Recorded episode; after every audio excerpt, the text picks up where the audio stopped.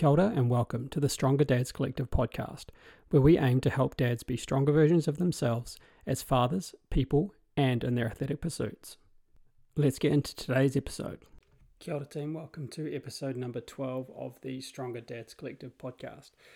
Today I am going to do a little bit of a solo episode and just have a bit of a look into essentially cardio for lifters or cardio for people who may not have done a lot of cardio before. Now, one of the reasons that I thought to post this was earlier this week, or the week of the recording of this, I just put up a post about how something is better than nothing and you don't need to do hours of cardio per week in order to get value from that. And by value, what I mean here is a beneficial health effect. And if we look at basically the guidelines, the New Zealand guidelines state that you want a minimum of 2.5 hours of moderate or 1.25 hours of vigorous physical activity throughout the week. And that's specifically talking about aerobic activity. And those are your minimum. So it says that for extra health benefits that you want to aim for 5 hours of moderate or 2.5 hours of vigorous physical activity. And that's over the course of a week. Alongside that, there's 2 days per week of muscle strengthening activities. So that's resistance training, which the majority of people who have sort of interacted with my content, I guess, would already be doing 2 days of strengthening activity per week. And then importantly, also, they mentioned that doing some physical activity is better than doing none.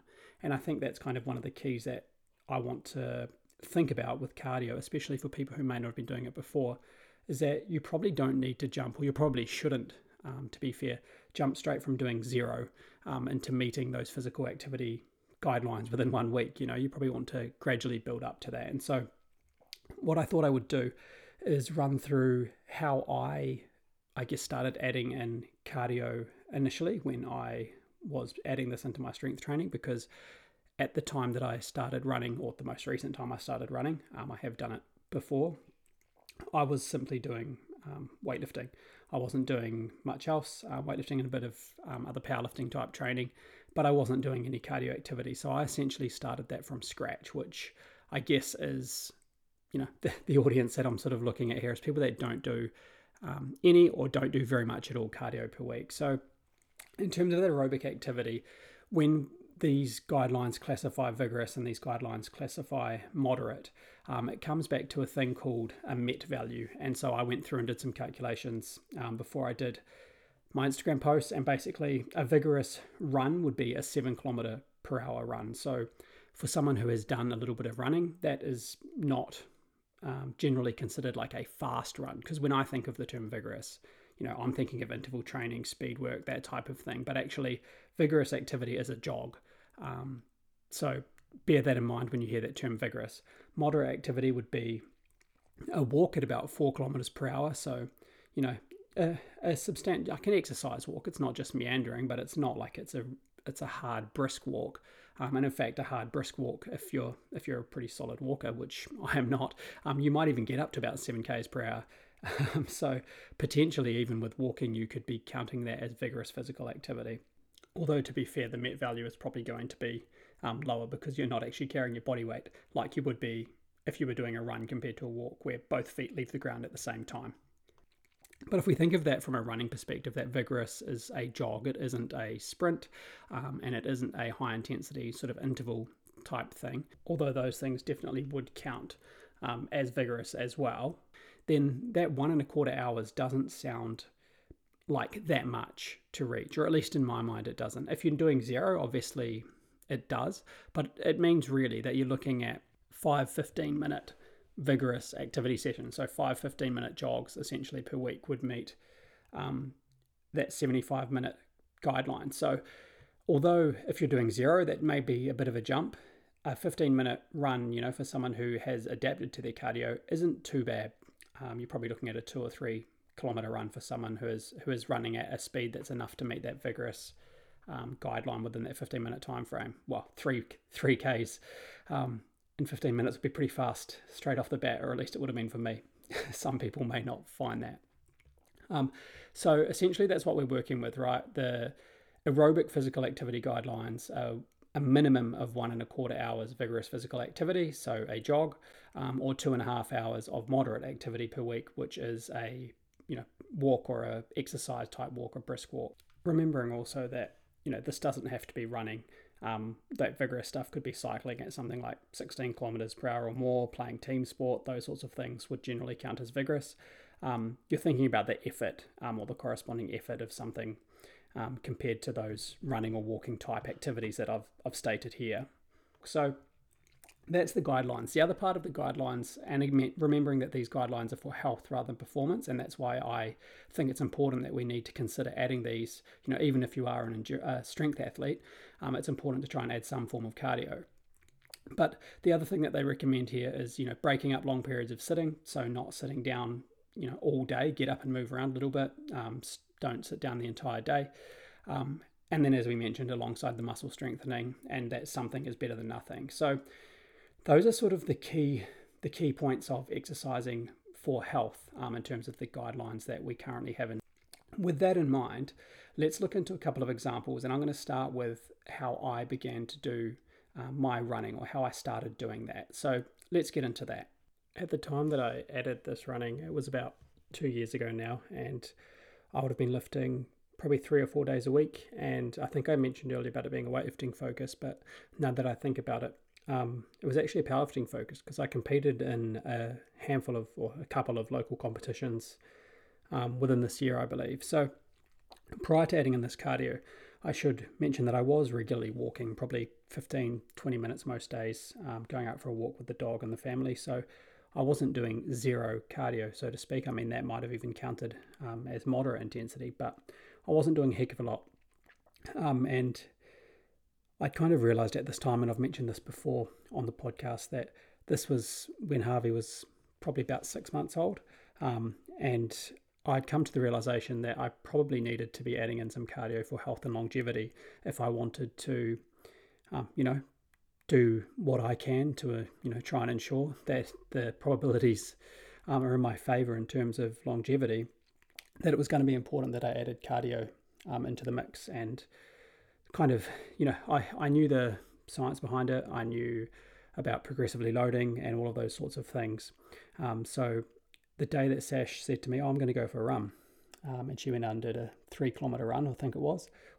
And I thought, oh, geez, man, if my wife, who has just had a baby 6 or so months ago, is getting out and running, why not me? Why shouldn't I be doing that as well? So I sort of took inspiration from Sasha on that, and that day I went out for a 3k run, and it wasn't anything fast. I probably, maybe 20 minutes or something of running, bearing in mind that I had run a few years earlier, so running as a activity wasn't new to me. It was probably my preferred choice of cardio, so take that for what it's worth. I would rather go out for a easy jog than I would sit on a bike, or sit on a bike in a gym, but also probably rather than sitting on a bike outside as well. I don't really enjoy the wind in cycling. It always gets me. Flipping Palmerston North, where I live, it's a windy old place, and I remember I did get a bike one day, and I rode it a couple of times, like a road bike, and this was during the uni years. And so that, one of those things, then everyone that's kind of in sports science or the old school sports scientists used to always be into cycling, and that was often the mode that we used in the lab. And so I thought, hey, I'll get into this and I'll do it. It wasn't for me. A few days of wind and cycling into a headwind, and I was over that, and I think I got rid of that bike pretty quickly after those windy sessions. But anyway, so basically I went out for this first run after Sash had kind of inspired me into that, and then essentially what I did was I continued to lift 3 to 4 days a week, and I would just add the runs, either after lifting, because lifting was still my priority, so I would rather be fatigued for the run than the other way around. And I was doing sort of 2 or 3 of these a week. I built up to 10Ks per week within those first couple of weeks, and then I kept it there. I kept it pretty consistent. As I mentioned, that whole progressive loading, or slowly adding to your training load, is a principle that's quite important here, because you want to give your body time to adapt. So after about a month of starting out at about 10Ks a week, which means that I wasn't running any 2 days in a row, it was always once every couple of days, alongside the lifting. I did that for about a month, 10Ks, and then after that I started building that up slowly and gradually increasing it. And so then after about 12 weeks of running, I was averaging about 20 kilometers per week of running, which was a pretty good level for me. Because if you think about that, that's 4, 5 kilometer or 3 mile runs per week is 20 Ks per week. So, you know, if you do a longer 10K run, that means that there's 2 5K runs and you're reaching that 20K per week amount. So it kind of worked and fit in with where I was at the time. And so I stayed there for a while. I was still powerlifting at this time. As I mentioned, I did a couple of local competitions with this sort of level of running. But then after about 6 months, I had built this up to about mid-20s, and there wasn't really much need to go much higher than that. And I only started to really push above that once I decided essentially that I was going to focus a bit more on my cardio and do some running events and enter, you know, a 10K, a half marathon, those sorts of things, and have some of those hybrid goals where I was doing things that were running and lifting, you know, to try and keep myself a bit well-rounded. So then after that 6 months, as I said, I was about mid-20 kilometers per week, 25 Ks per week type thing as an average. And then now if we look at what I'm averaging, it's about 40 Ks a week of running tends to be about where I've been sitting, at least up until this recent 10K event that I had. It was around about 40 kilometers per week, and I've just had a couple of lighter weeks before I'm sort of building back into those 40K weeks now. Now, on that, you sort of heard me mention there about averages. What do I mean by that? I'm generally looking at a 4-week average of, you know, my average kilometers run per week over the last 4 weeks, and trying not to increase that at any one time by more than about 30%. So that's comparing, you know, like the last immediate 4 weeks versus today. If I average, say, 30 weeks over the last, 30 Ks over the last 4 weeks, then I'm probably not going to run more than, say, 35 to 40 Ks this week, because that would be surpassing or getting pretty close to that 30%. The other benchmark that you can do is sort of no more than 10K increase in any one week. You know, so if I did 30 Ks last week, then I wouldn't do more than 33 kilometers this week of running. And you could use this as duration too. So let's say that you're starting off and getting 30 minutes of jogging in a week, or 30 minutes of cycling at a vigorous intensity. Vigorous, remember our definition of that.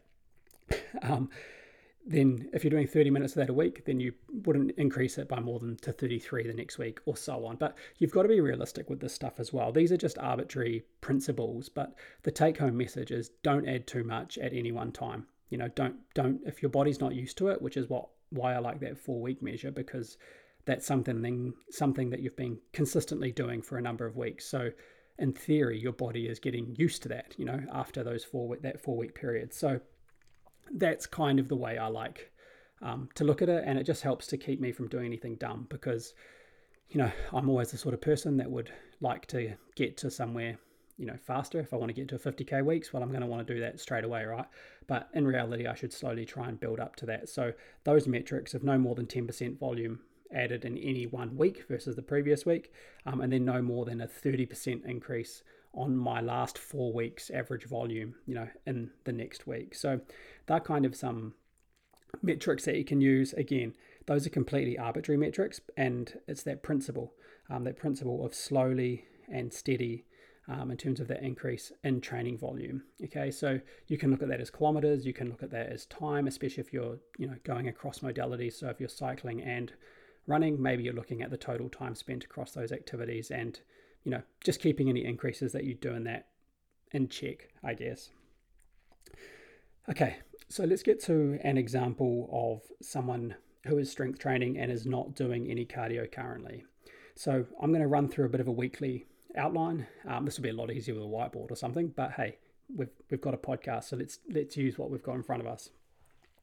So an example of this, if someone was strength training and they were doing 4 days per week, and let's just go through that week. So Monday might be hypertrophy focused or growth focused, and that might be something like a bench press and then some upper accessory work. They might then be coming in on a Tuesday and doing squats and lower body focused accessory work, and that again might be hypertrophy or growth focused. On Thursday, they might be coming in, so resting Wednesday. Thursday, they're going into the gym doing bench and upper accessory, and that's with a strength focus, so a bit more intensity on that day. Friday again is a rest, and then Saturday might be a squat plus deadlift day, and then some lower accessories to finish that day off, and again being a strength focus. So that's your heaviest day and hardest day of the week, and then Sunday is a rest. So essentially they're training 4 days. Perhaps they're doing some walking or something on those other days if they've got a dog or whatever that might be, but they're not doing any specific cardio that they're sort of calling a training session. So where would they add this cardio, and what type of cardio should they add, as well as how much? So the eventual aim, obviously, as we've mentioned, is 75 minutes of vigorous exercise. Vigorous being a jog, or cycling at around 16 kilometers per hour or more, or the equivalent of those. You could be doing rowing or something like that as well, of an equivalent effort. So what I'm thinking when I'm looking at these 75 minutes and trying to fit them within the week is there's a couple of sort of key principles that you want to look at. The first one is, what is the proximity to any key training sessions? So when we look back into, we'll go through the three things, and then we'll go back and do that. So the proximity to the key sessions, when are you going to put this training as opposed to what, the strength training that you're already doing? Because there's certain sessions that are more important or heavier or harder, and you might not want to do cardio too close to those just because you're adding an extra bit of training stress that could impact recovery. So proximity to key sessions. The second one is the mode of training. And what I mean by this is, obviously running, especially if you're running somewhere hilly, there's a fair bit of impact that goes through the legs. Whereas if you're rowing or you're cycling, essentially your body weight is supported. And so the total load going through the legs and through the joints and the muscles and those sorts of things is less. So there's a bit less eccentric loading in those. And eccentric loading is when you're absorbing force. So think landing and running. And if you are doing lots of that, obviously that may cause some sort of muscle damage, especially when you're first doing that and you're unaccustomed to it. So mode of training, we want to consider, are we doing training that has a high eccentric loading, like running, or are we removing that eccentric loading and doing something like cycling, which doesn't have us absorbing that load? And then the other thing is sort of thinking specifically about the exercise itself. We kind of want to consider two things here. You want sessions that maintain interest. So for most lifters, that's going to be more intermittent type things like intervals, or where there's hard parts and there's less hard parts, or there's a hard part followed by recovery. And then other sessions that I sort of think you could kind of think of as potentially aid recovery, or increase blood flow, those sorts of things. Sometimes for me, if I'm a little bit stiff from training, or feel a little bit sore if I've had a hard session, sometimes it's nice just to sort of stretch the legs out, so to speak, or move the legs. And I don't know, sometimes you just feel a bit better after those sessions, especially if it's something like an easy cycle that doesn't really take too much out of you, as opposed to going out for a hilly run. So that's the sort of thing. Are there sessions that we can add that are interesting, like intervals? And perhaps are there sessions that we could add at specific times to aid in our recovery? So when we look back there and we think about that proximity to the training sessions, again, we see that when we're looking at the picture of that person's training week, Saturday was that heavy lower body session. So when I'm looking at that, I'm thinking that if my focus is still to maintain or increase strength while I'm adding this in, is I probably don't want to add my hard aerobic session the day before that, right? So that Friday, I'm probably not going to go to a hard interval session. Then if we look at the Monday and the Thursday, we can see that those are upper body focused. Those were the bench days. So what I sort of think about that is, it's probably absolutely fine then to have running or cycling, that lower body focused cardio the days before those. You're probably not likely to add too much residual fatigue that's going to impact the upper body's ability to do those things. Potentially you're avoiding something like rowing, especially if it's unfamiliar to you, because you're probably going to be relying more on your upper body than your lower body if you're not rowing efficiently, I guess, if you're not used to it. But potentially we could have some harder cardio sessions the day before that hypertrophy bench. I think that would probably be absolutely fine. So it was that Monday. But yeah, essentially what we're thinking of with this structuring is we're trying to minimize that potential for fatigue on those days that we want to be lifting heavy, on those key sessions, those priority sessions. So we have to be aware of that. And then we have to be aware of the other fact that we are adding additional training load. If we haven't been doing this training before, this is a new stress that we're adding. So you need to account for that, right? And on that point, it's probably worthwhile thinking that when you are increasing the amount of cardio, you're adding in cardio and you haven't done it before, I would probably keep consistent with the amount of training load or the amount of training volume that you're doing with your strength work. So for these first, 2, 3, 4 weeks, even maybe first couple of months of adding in cardio, if it takes you a while to build up to it, I wouldn't be wanting to add both strength training volume as well as this cardio.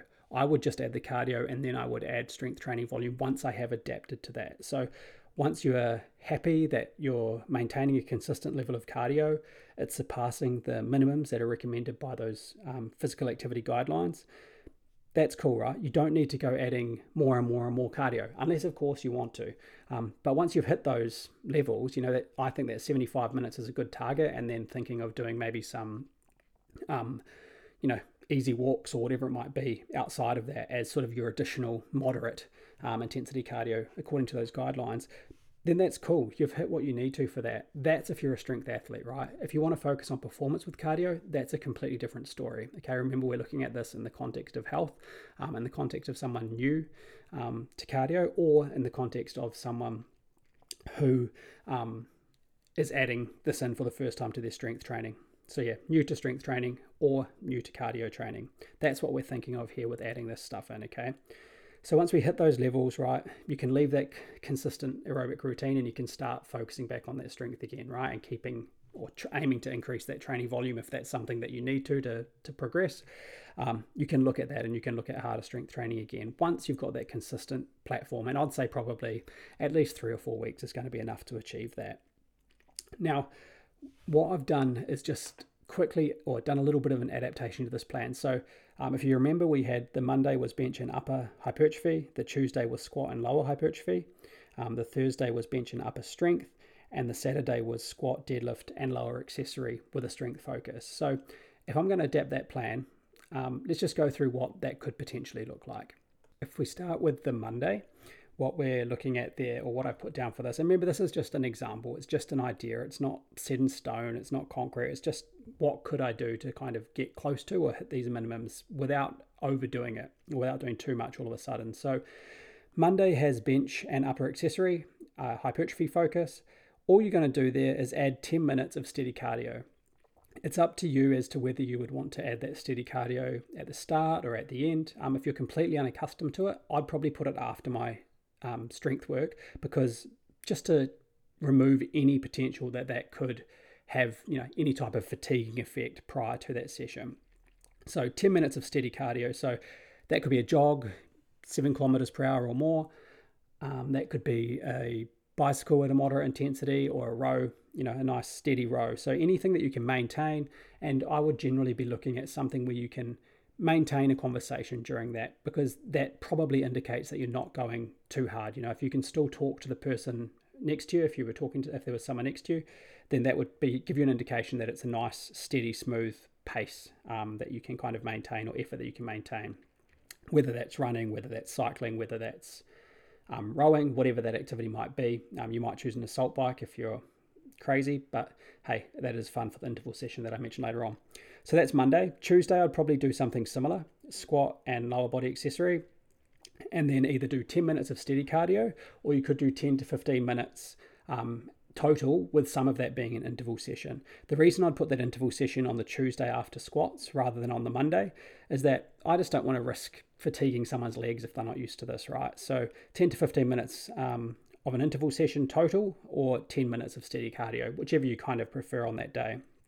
Wednesday we leave as a rest. Thursday is bench plus upper accessory as a strength focus. No cardio that day, just that you can keep the focus fully on that strength session. Then on Friday it's 20 minutes of steady cardio, as we've mentioned, with those parameters for that steady cardio. And I would say, because Saturday is going to be a squat plus deadlift day, I would keep that 20 minutes of steady cardio as something that's probably not load bearing unless you're familiar with running, because we just don't want to risk fatiguing the legs or adding any additional muscle damage if you are focusing on the strength and strength gains being important to you. So Friday, 20 minutes steady cardio, and ideally I'm recommending something like a row or a cycle that day. Saturday, squat plus deadlift plus lower body accessory, and it's a strength focus. No cardio that day, because that's probably a pretty big session with both that squat and deadlift being strength focused in that day. But then on Sunday, I would probably look at adding something like an interval session for cardio and looking at about 20 to 25 minutes of total duration on that. Now, when I say steady state, I obviously define that as a pace that you can have some sort of a conversation. If you're completely new to cardio, that conversation may not be a very in-depth conversation. It might be short sentences, but the idea with that is you should still be able to talk. It's called the talk test, and it's basically an indicator that we're not working at too high an intensity, essentially. So it's just a good, easy guide to make sure that you're not going too hard on those steady sessions. Now, the interval sessions, that can kind of, you know, the options of an interval session are almost limitless. You can kind of structure these any way that you want, but let's just say, for the sake of clarity, for this week, on that Tuesday I said sort of a 10 to 15 minute interval session. You might look at doing something like 10 by 30 seconds on, 30 seconds off, which would take 10 minutes, and then you just have a short warm up and short cool down following that, or, you know, prior to and following that. That would be enough. And on those hard efforts, obviously you'd work pretty hard. If you're a strength athlete, that's just going to be working, you know, at a high effort and pushing yourself. And then I would recommend that during those 30 seconds of rest, there is something light and active. So your legs might just keep spinning if you're on the cycle, or if you're on the rower, you're just gently pulling that machine too. You're not completely resting during that 30 second rest phase. When we're looking at that Sunday one, where it's about a 20 to 25 minute session, we're probably going to be looking at 25 if we're going to do the one that I'm saying here. You could again do something really simple like a 10 by 1 minute on and then 1 minute recovery. So again, work hard for that 1 minute, push yourself, get out of breath, and then just a nice, easy, smooth pace where you're really just, you know, spinning the legs over, so to speak, if we're on the bike, or just keeping on moving just a little bit if we're on a rower or something like that. So that's an example of what that could look like, of adding cardio to your strength sessions. Obviously, if you were looking at this and you aren't currently training at all, then essentially you could just remove the strength stuff that I've mentioned there and focus on getting to that cardio. And if you are coming into this and you're you know, a dad or a parent out there and you haven't been doing any training, it probably is a good idea that, you know, you might, rather than jumping into both cardio and strength, perhaps you do either a bit of both, you know, at like a smaller amount. So maybe you're doing 2 strength days and 3 cardio days or something like that, and a really low volume. So you could look at something like what we've said with these cardio days here and just simply remove the strength work, or you could have a really easy bit of strength work. But again, everyone's going to be a little bit different, and everyone's situations are going to kind of dictate a bit of a different approach. But hopefully there's some of these key sort of things that you've realized from this. So let's just have a quick little bit of a summary, and probably the first thing to think about there was, why do we care about this? And the reason that we care about this is because essentially those physical activity guidelines are based on a whole bunch of scientific literature, and the idea that they're trying to achieve, what they're trying to promote, is health, is longevity, is looking after your heart, looking after your body, so that, you know, you have less risk of heart disease and all of those other sort of lifestyle diseases, which are not a lot of fun. But secondly, the other reason that we'd want to do this is that it actually increases our work capacity, which, if you're a dad or a parent, what you're wanting to do, or one of the things that I think is really important with this, is being able to get up and play with your kids and run around with your kids. And this will enable you to do that to a greater extent, because you're going to have the fitness, you're going to be able to actually move around and play games and do that sort of stuff, which I love to do with Harvey, and I'm sure that plenty of parents want to be able to continue to do with their kids for years to come. So those are the 2 key reasons that we'd want to do this cardio. How much? I was focusing on the vigorous today, remembering that vigorous means an easy jog, so 7 kilometers per hour. For most people, if they're jogging, they'll be jogging at that pace or higher. And then with the cycling, as I mentioned, the METS that I figured out on the calculator was about 16 kilometers per hour cycling pace. But again, it's kind of that effort that you can maintain a conversation if you needed to, so that you're not pushing too hard. That would be the lower threshold. And then obviously it's anything above that would count as vigorous. And we're looking for 75 minutes or more of that. I recommend targeting the 75 minutes of that vigorous, because, as I said, vigorous isn't like crazy all out effort. It's actually something we can maintain. So 75 minutes of that, and then add in some walking, those sorts of things as well outside of that is obviously something that I would still, highly recommend, because I think getting outside is just good for the mental health anyway. Then those key things that we were looking at in terms of adding in these sessions is that we don't want to add too much too soon. So less is more. It's better to do something rather than nothing. And when you're adding this in, you don't have to jump straight to 75 minutes per week. That program that I put in, I think, was about 60. You don't have to jump straight to that. You could do half of that and slowly build your way up to that. When we're thinking of slowly building our way up, we're thinking, as general rules, remember these are completely arbitrary. It's more the principle. Don't add more than 10% of volume. So that could be kilometers per week ran or walked or whatever, or the duration of that. And then try not to add more than 30% compared to your last 4 weeks average. So, the average volume per week for the last 4 weeks. So those are two arbitrary starting points. The key being start slow and, only add volume, slowly. Don't add too much all at once, because that's when we risk, getting fatigued and impacting our strength training or potentially getting hurt as well. So I'd say the main thing there is just be sensible, right? We don't want to add too much too soon, because that's just not a smart idea in any aspect of life. When we're thinking of what to think about with adding this around our strength training, we're looking at what is the proximity of these aerobic sessions to our key training sessions for strength, if strength is our focus. We're looking at what is the mode of training, i.e. running might damage our muscles a bit more compared to something like cycling or rowing, which doesn't have that same impact component, so potentially doesn't have as much of a challenge in terms of recovery. And then thinking about how we can do sessions that might maintain interest, things like those interval training sessions, as opposed to things that could aid recovery and get some blood flow. Like in that example I mentioned, that 20-minute steady cardio the day before the lower body session, and that being focused on, like cycling or something like that, where it's really about blood flow. It's about just getting some movement in and sort of freshening up. So hopefully that's been a good little bit of an overview of how you might add cardio for a strength athlete, and or how you might just add cardio full stop. And hopefully there's some principles that you can take away from that. I know that cardio isn't every strength athlete's cup of tea, but I think those health benefits from that and the ability to kind of be confident in playing with our kids are reasons enough, at least in my opinion, to start adding some cardio. Who knows? Just like myself, perhaps you'll get addicted to the cardio and you actually start wanting to train for aerobic events and improve those times. Or maybe I'm just a little bit weird. Thanks for listening to this episode of the Stronger Dads Collective podcast. If you gained anything of value, please go ahead and share this episode with someone else that you think may benefit from its content. Also, feel free to follow me on Instagram. At @hjp_StrongerDads. That's at @hjp_StrongerDads. We'll see you on the next one.